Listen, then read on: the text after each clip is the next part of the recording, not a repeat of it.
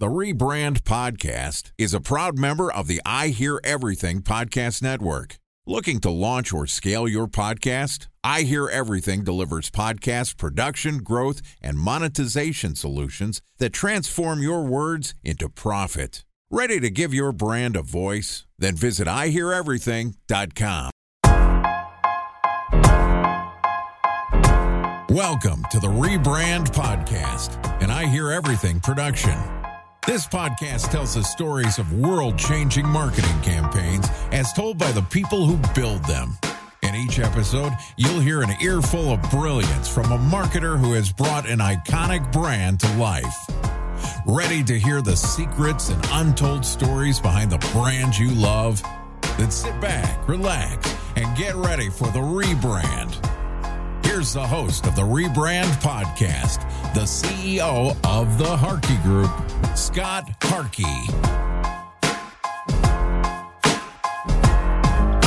Welcome to the Rebrand Podcast, where, as you know, we tell untold stories of world changing brand campaigns as told by marketers in the trenches building them every day. I'm your host and founder at the Harkey Group, Scott Harkey. Joining us today is David Ciccarelli, who is the co founder and CEO at Voices.com, which is a company that focuses on finding the best voice talent available in the market and make sure they get working opportunities with businesses that need voice services. The last episode, David and I talked about building an audio brand strategy, but today we're going to discuss is audio an underutilized brand channel?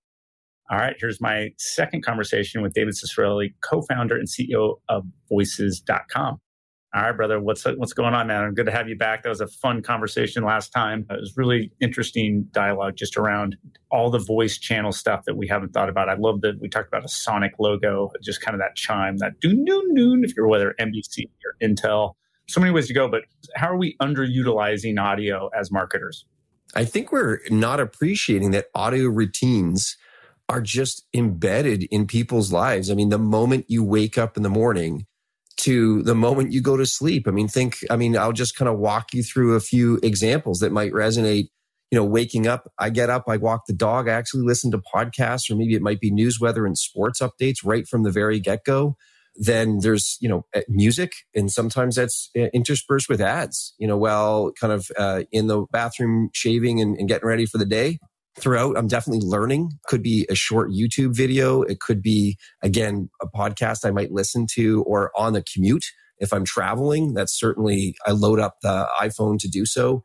And not just podcasts, even audiobooks, I think are a missed opportunity that a lot of people like that long form content that goes deep onto one subject over a period of time. And authors are probably missing that opportunity there as well too. It's about 75,000 books published a year and audiobooks are kind of a tenth of that. So I think I've got my numbers right on that one. It might be probably a lot more books uh, than that. And so I think there's this these routines. It could be where people are uh, when we had conducted some research on this, and it's the in our 2023 annual trends report that these experiences are becoming kind of must have pieces of content for big brands that because people want to learn or be entertained throughout their work from home experience or just throughout their daily commute that goes above um, that kind of traditional listening to our AM, FM radio in the car to more of a personalized experience. And think about, I mean, with even Alexa now and just podcasts, audiobooks, and as I think terrestrial television continues to decline. I mean, of course, there's connected TV, but man, I agree with you. What are maybe some other underutilized, let's call it even sound tactics, maybe brands are missing? Or do you have an example of, of maybe how brands have used sound that are different than others that had success? Probably the lowly phone system recording is a great place to start. You know, companies might spend $100,000 putting in, in a new phone system, all the hardware and software, and then a few hundred bucks on the recording. I mean, if you have, you're spending your dollars to drive phone calls to a toll free number, whether it's support or sales calls, and you have a captive audience. This is somebody who wants to be reassured right from the get go. So that could be, again, that sonic logo that is memorable, maybe mentions the company name in there. It doesn't have to just be musical. Uh, could even mention the company name.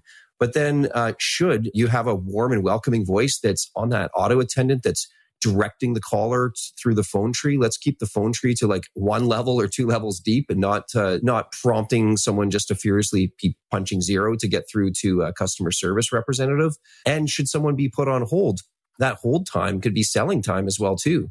So there's lots of stats out there of like the average hold is kind of like two, three minutes okay, it doesn't need to be advertising after ad, but it could be informative content in, interspersed with some nice to knows, could be promotional. Most organizations don't update their phone system more than once a year, but you could even be doing it seasonally, which might be another opportunity. So I think the lowly phone system is probably a good place to start. What about in brand messages? I mean, we talked a little bit about the voice talent. We talked a little bit about the sound logo, talked a little bit about music. Is there any other missed opportunities, whether you're creating long form content, especially that includes video? I'll just use videos as an example. Is there anything else to think about in terms of cadence or maybe other consumer behavior that surprised you, marketers should know about? You know, even on social, we found producing video is really challenging for a lot of organizations because you know you need cameras you need lighting you need on camera talent whoever that spokesperson is for your organization. We have some podcasts for our own company that are just audio only but how do you put that into a social feed? And so there are basically animated images that you've probably seen them on an Instagram feed that kind of have the sound waves, you know, bumping up and down, but it's a picture of the person and who's speaking and again, quick description, but it, it's animated enough to catch the eye. But most importantly, that there's a message to be shared or a key insight. So we found that as a way to get into the on platform native feed without having to create video, which can be time consuming and perhaps intimidating, not as accessible for organizations. So that would be one way that we've actually found gets almost as many views, if you will, even though they're really just listens, as native video does. So I thought that that was pretty interesting. Spotify ads are still relatively new. YouTube, uh, so that's kind of one whole channel. If you have podcasts that you've used, YouTube is actually created for a long time. They didn't want static video, just kind of a screenshot with audio playing underneath it, but they've actually enabled that on a YouTube channel, which is probably about a month old. So we've actually uploaded our entire backlog of hundreds of episodes onto YouTube because it's generally seen as the world's largest podcasting platform, video and now just kind of an audio only format. So if you have audio only podcasts, I'd check out that new YouTube feature um, where you can get access to that same audience. That's amazing. I'm definitely going to do that. I've seen some success on YouTube Reels, especially early on this year and late last year when they were really going up against TikTok. So that's interesting in terms of maybe YouTube taking share an audience on, you know, Apple and Spotify and the podcast world. It just makes a ton of sense to pop on YouTube and listen. Man, so many, I think, takeaways for us marketers out there on how we're utilizing sound. I saw actually someone post a podcast on LinkedIn the other day that just had audio with like someone's face and the words pop up and it was recapping uh, just a, a, cool part, you know, a minute of one of the podcasts that were really interesting. I actually sent it to my team. I'm like, this is cool. I like this. Um, and Ben, our producer, sent me another example. So yeah, maybe just finding all sorts of ways to distribute content that you already have. And from an audio standpoint, I think there was a ton of takeaways there. And that makes a lot of sense. Man, the YouTube thing, I, I definitely think was gold.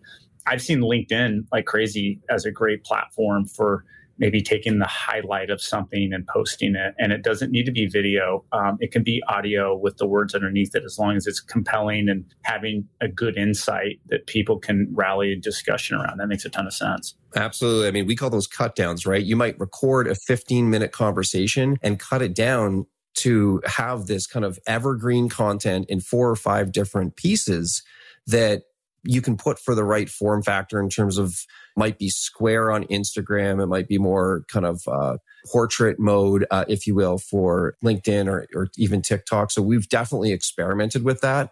There are tools you know that are out there that kind of give you that animated view that kind of gives you that animated video that just basically make it kind of drag and drop so a lot easier to produce this And maybe the, the name in my mind right now what we use, but I'll, I'll flip that to you for the show notes afterwards. Love it. All right. I think we're getting close to, to, to final thought here. So let's just head into it. Let's go final thought on audio maybe final takeaway for us marketers i think there was a ton of really really practical solutions and easy ones too that we can implement tomorrow that, that might just be getting lost in all the shit we have to do so any, any maybe any maybe final thoughts yeah, I, th- I, would just encourage brand marketers to integrate audio into their brand, their sound through all the touch points along that customer journey from awareness, where you have audio podcasts. It could be a monologue or it could be an interview style. That acquisition could be ads on Spotify or Target Spot, StackAdapt, activation. Hey, maybe there's some audio guides or some video tutorials that are on your platform itself.